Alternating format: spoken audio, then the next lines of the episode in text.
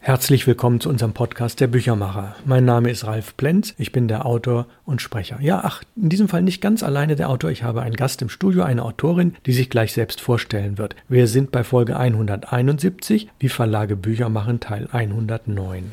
Im Studio zu Gast ist Charlotte Oeckert. Charlotte, stell dich doch bitte in deinem schriftstellerischen Werdegang vor, vielleicht auch unter dem Aspekt von dem, was du sonst gearbeitet hast, von Schreibworkshops und natürlich deinen Buchveröffentlichungen. Im Laufe von rund 40 Jahren hast du mit verschiedenen, überwiegend kleineren Verlagen zusammengearbeitet. Berichte doch in chronologischer Reihenfolge davon und wenn du möchtest, darfst du das natürlich auch anonymisieren.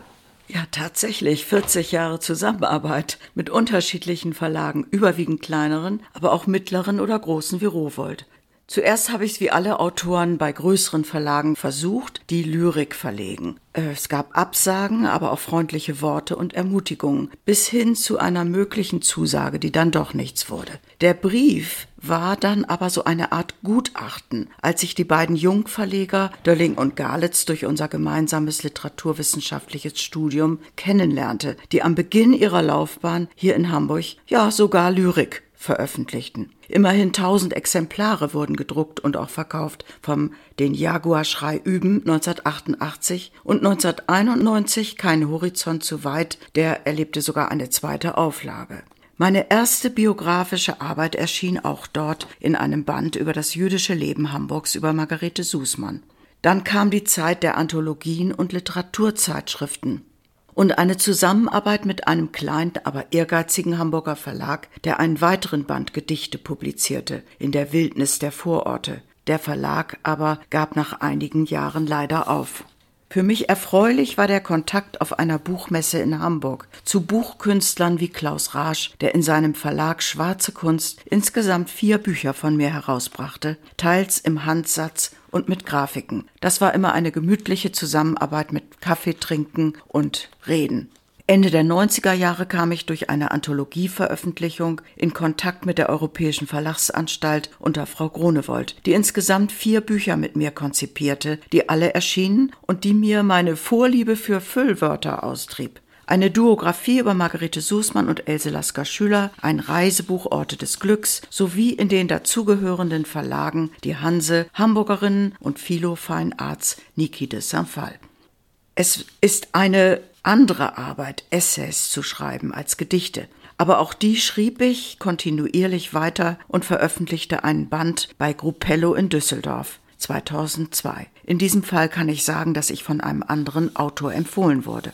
Der Kontakt war dann nur telefonisch. Mit einem Rowold-Lektor überlegte ich hin und her, über welche Person ich schreiben könnte. Hatte es schon aufgegeben. Da kam ein Anruf und die Aufforderung, über Paula Modersohn-Becker eine neue Monographie zu schreiben. Sie erschien zeitgleich wie das Buch über Niki de Saint-Phal.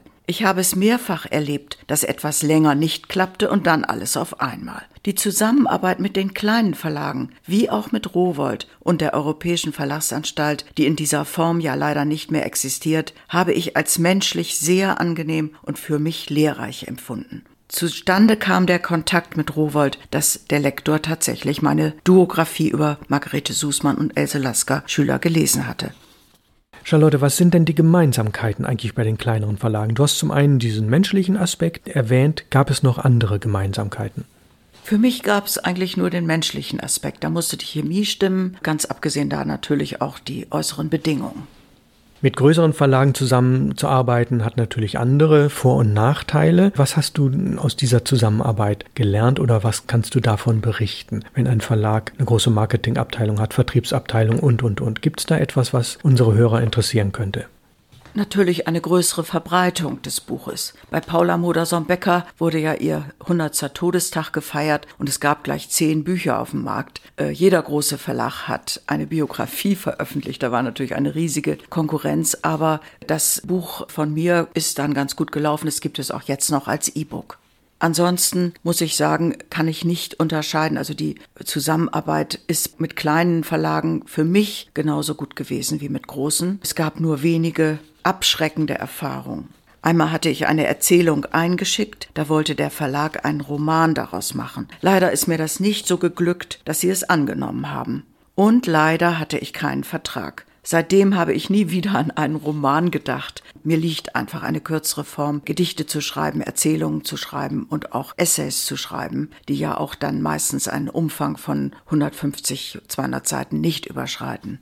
Ja, oder ich hatte die Aufforderung, einen Artikel zu schreiben und dann ist das ganze Projekt geplatzt und das Ganze im Ausland. Da sah ich zum Beispiel keine Möglichkeit, ein Ausfallhonorar zu erstreiten, was ich sonst in einem anderen Fall natürlich getan hätte. Auch Übersetzungen sind ein Thema, wenn hinterher ein anderer feststellt, ein anderer, der die Sprache kann, es ist verkehrt übersetzt worden, was ich persönlich bei fremden Sprachen nicht kontrollieren kann, außer bei Englisch vielleicht noch ein bisschen Italienisch. Eine schmerzliche Erfahrung war für mich, ich sollte ein neues Buch für Rowold schreiben, der für das Thema vorgesehene Autor hatte nicht abgegeben. Als er einen Auflösungsvertrag unterschreiben sollte, weigerte er sich und wollte unbedingt das Buch doch noch schreiben. Und ich war natürlich dann außen vor. Ja, seit 2002 habe ich vor allem in zwei, drei kleineren Verlagen regelmäßig publiziert. Reisebücher und eine Biografie bei Edition Caro Berlin, Gedichte und Erzählungen beim Pop-Verlag Ludwigsburg, der auch zwei Zeitschriften herausgibt, wo ich auch gelegentlich publiziere, und zwei Reisebücher beim Gmeiner in Meßkirch. Die ersten beiden sind mir besonders lieb. Die Verlegerin in Berlin, die ja jetzt schon vier Bücher verlegt hat, rief mich vor anderthalb Jahren an und regte an, ein Gedichtband bei ihr zu veröffentlichen. Das war natürlich wie Weihnachten. Dieser Gedichtband wird demnächst erscheinen und heißt Andere Wesen. Bei einem Gedichtband kommt der Vertrag natürlich dann, wenn er angenommen ist. Bei längeren Texten wird vor dem Schreiben ein Vertrag gemacht, wenn das Thema angenommen ist. Ja, das ist schon sehr vielfältig. Welchen Tipp oder welche Tipps hast du eigentlich über den Umgang mit Verlagen? Tipps an Autoren oder an beide Seiten, wo du sagst, da sollte man besonders drauf achten, wenn man gemeinsam vertragliche Dinge eingeht, wenn man gemeinsam was verabredet oder wenn man sagt, wir wollen in den nächsten Monaten das und das machen. Was sind deine Tipps?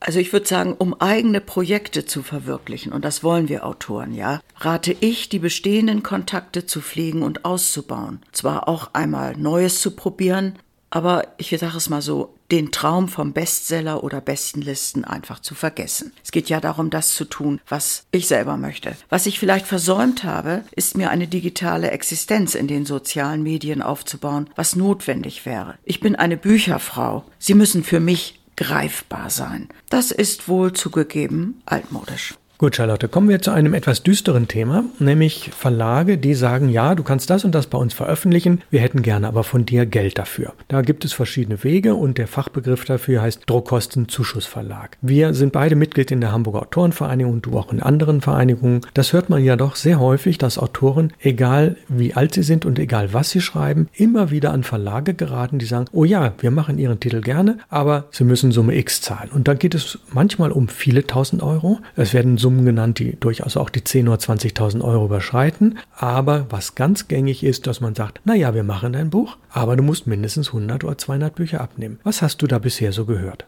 Das ist ein nicht so angenehmes Thema, wobei ich noch aus der Generation Autoren komme, die das strikt abgelehnt haben. Also es war damals so, dass auch der Verband deutscher Schriftsteller ganz klar sagte, keiner, der ein Buch finanziert für sich, soll in den Verband deutscher Schriftsteller. So viel ich weiß, ist das nicht mehr ganz so streng. Ich selbst habe die Entscheidung getroffen, natürlich lebe ich nicht vom Schreiben. Ich habe immerhin so viel verdient, dass ich in der Künstlersozialkasse immer bleiben konnte. Und jetzt als Rentnerin verdiene ich auch gerne noch was dazu durchschreiben. Aber ich persönlich würde sagen, ich möchte mit dem Schreiben etwas verdienen. Es muss nicht viel sein, aber ich möchte nicht für meine Veröffentlichung bezahlen. Ich weiß aber, dass das sehr, sehr sich verändert hat. Und im Grunde will ich auch niemandem das Recht absprechen, für sich zu sorgen und zu sagen, ich möchte gerne meine Bücher unbedingt an die Öffentlichkeit bringen. Ja, das muss jeder Autor selbst entscheiden. Und ich meine, es gibt ja lange Traditionen, wenn man jetzt zum Beispiel an Russland denkt, diese Samisdat-Tradition, wo Bücher abgeschrieben wurden und weitergegeben wurden. Das finde ich natürlich eine ganz tolle Sache. Aber ich frage mich immer, müssen wirklich so viele Bücher erscheinen? Ja, Nun ja, es ist die Frage, wenn man für ein Thema brennt und sagt, da habe ich sehr viel erlebt, da habe ich besondere Einsichten, das kann ein Sachbuch sein, das kann aber natürlich auch Belletristik sein und sagt, ich habe einen gewissen Zuhörerkreis. Ich mache gerne Lesungen, ich bin auf Ausstellungen, ich bin auf Messen, ich habe ein gewisses Publikum und ich bin mir sicher, dass ich von dem Buch meine 200, 300, 500 Exemplare im Laufe der Jahre verkaufe, dann kann dieser Autor ja durchaus sagen, ja, ich nehme die Bücher ab und bin damit einverstanden, deswegen sind die Bücher ja nicht schlechter. Und aus Verlegersicht muss man ja sagen, das versteht man auch, dass man dieses hohe Risiko von so und so viel 1000 Euro der Buchproduktion nicht komplett alleine tragen will, sondern sagt, naja, wenn der Autor sehr gut vernetzt ist und diese Bücher auch los wird, er würde sie ja eh bei uns kaufen, dann regeln wir auch vertraglich den Punkt so, dass man sagt, er kauft von uns die Bücher. Ich stehe dem Ganzen auch sehr kritisch gegenüber. Ich kann es aber in kleinen Teilen nachvollziehen und ich kenne etliche Leute, die genau so vorgehen, dass sie sagen, ich suche mir den Verlag, wo ich genau das machen kann, was ich möchte. Und wenn der kleine Wermuttropfen ist, dass ich dann dafür 50 Bücher abnehme oder 100, die ich bezahle, natürlich mit Rabatt, dann finde ich, ist das für dieses eine Beispiel in Ordnung. Man kann sagen, das ist zwar auch ein Druckkostenzuschuss, aber einer, mit dem beide Seiten gut leben können. Die anderen ausufernden Beispiele, die müssen wir nicht erläutern. Und ist die Frage, ja, wie groß ist das Publikum, von dem ich sehr sicher bin, dass es meine Bücher haben will? Wenn man das positiv beantworten kann, dann kann man solche Vereinbarungen ja auch eingehen. Kennst du noch andere Beispiele? Also ich möchte dazu sagen, was du jetzt ausgeführt hast, dass ich doch etwas Bedenken habe, das professionell zu nennen. Auf der anderen Seite, warum macht ein Autor, warum gründet nicht einen kleinen Eigenverlag und versucht das dann auf die Art und Weise? Warum bedient er sich sozusagen noch des Schildes eines etwas größeren Verlages, der, dem man, wo man das gar nicht nachvollziehen kann, wie der produziert ist, der Band? Das ist aber meine Meinung. Ich will also niemandem das abstreiten, dass das möglich ist. Und es gibt sicher erfolgreiche Beispiele. Ich habe auch schon mal von einer Frau gehört, die ihre Bücher durch das Internet, durch die sozialen Medien so verkauft, mehrere Fachbücher, auch dazwischen mogelt sie dann mal irgendwelche Erzählungen, die verdient damit immer ein paar hundert Euro im Monat. Möglich scheint das zu sein und das ist ja auch toll. Und manche sind ja auch durchs Internet oder durch die Online-Versionen ihrer Bücher reich geworden. Also jeder ist frei. Ja, das Thema des Self-Publishing, das haben wir hier in dem Podcast noch nicht so sehr angefasst, dass man seine Bücher ausschließlich digital veröffentlicht oder, wie du ganz richtig sagst, dann sollte man so konsequent sein und sagen, ich gründe selbst einen Verlag und der einzige Autor in diesem Verlag bin ich. Das kann man auch machen. Es gibt viele Wege und es hat sich die letzten 10, 20, 30 Jahre natürlich durch die Digitalisierung bedingt sehr viel verändert und vieles davon nicht unbedingt zum Positiven. Aber denken wir auch mal an diesen Bereich zum Beispiel Kochbücher oder das allerbeste Beispiel ist Fifty Shades of Grey. Die Autorin Autorin hat es ausschließlich digital veröffentlicht. Sie hatte so und so viel tausend Leserinnen und Leser. Dann waren es hunderttausend, am Schluss waren es ein paar Millionen. Und dann hat sie gesagt, da mache ich die Bücher selbst. Und natürlich ganz am Schluss ist ein Verlag auf diesen Zug aufgesprungen und sie ist mehrfache Millionärin geworden. Durch diese weltweiten Rechte, die von ihr verkauft wurden und sie fing an als Self-Publishing-Dame. Das sind aber diese ganz wenigen leuchtenden Beispiele. Wir können das Thema Self-Publishing später gerne nochmal vertiefen. Das Thema Druckkostenzuschuss ist ein heikles Thema, das weiß ich. In Verlagen ist es nicht gerne gesehen, darüber zu reden. Aber es gibt einige mittlere und auch große Verlage, die hinter vorgehaltener Hand sagen, natürlich nehmen wir das Buch von Professor XY. Wir wissen ja, der nimmt seine 500 Exemplare ab. Oder der kriegt die Forschungszuschüsse. Und natürlich nehmen wir das Buch von ihm, obwohl wir dem keine 100 Verkäufe zutrauen. Da sehe ich doch noch Unterschiede, Forschungszuschüsse oder überhaupt öffentlich finanzierte Bücher, sage ich jetzt mal, von einem großen Verein finanzierte Bücher. Oder da, da sehe ich einfach noch Unterschiede. Oder ob das ein privater Autor macht. Weiß nicht, so, so habe ich das gelernt und ich kann mich davon nicht so gut abbringen lassen. Also stimme ich dir zu 100 Prozent zu. Wir wissen, im Wissenschaftsbereich geht es nur so. Aber ich meinte jetzt einen wirklich mittelständischen Verlag, der meinetwegen Bücher über Wandern oder über Blumen oder irgendwas macht. Und dann kommt eben Jemand, der sagt, ja, ich hätte gern aber noch dies oder jenes Kochbuch gemacht oder was auch immer und ich bin bereit dafür, 500 oder 1000 Bücher abzunehmen und der Verlag wird mit keinem Wort gegenüber keinem Dritten irgendwas davon erwähnen. Er hat einfach ein neues Buch im Programm und hat unter der Hand mal eben die Hand aufgehalten und gesagt, okay, die zusätzlichen 5 oder 10.000 Euro, die nehmen wir gerne für die Portokasse. Und ich kenne viele mittlere und große Verlage. Ich habe zwölf Jahre als Unternehmensberater gearbeitet. Die Beispiele gibt es zu Tausenden, aber du hast völlig recht, daraus ein Geschäft zu machen und zu sagen, nur das machen wir als Verlag, das ist eigentlich kein Verlag. Und die Autoren, die sich darauf einlassen, die sollten sich fragen, ist das eigentlich professionell? Und sie müssen ganz zu Recht sagen, nein, es ist ein unprofessionelles Arbeiten, auch auf Seiten der Autoren.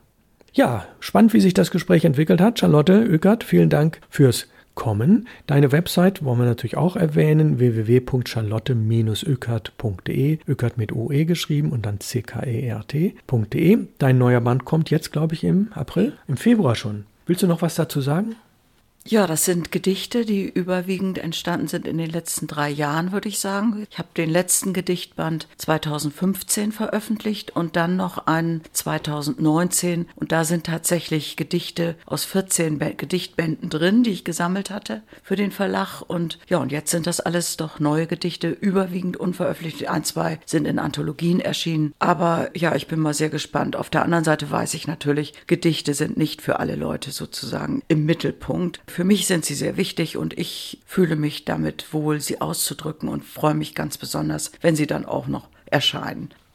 Ja, wir hatten einen tollen Studiogast hier, eine Frau des Wortes. Sie hat auch fast nichts abgelesen, muss ich neidisch sagen, denn das freie Formulieren ist ja etwas, was ganz wichtig ist, damit Sie als Zuhörer auch spannend mit dabei bleiben und diesen Podcast weiterempfehlen. Nächste Woche kommt der Podcast Nummer 172 mit der Folge Wie Verlage Bücher machen Teil 110. Ich bedanke mich sehr, sehr herzlich fürs Zuhören. Ich bedanke mich bei Charlotte fürs Kommen und an Sie alle kommen Sie gut durch die Woche und auf Wiederhören.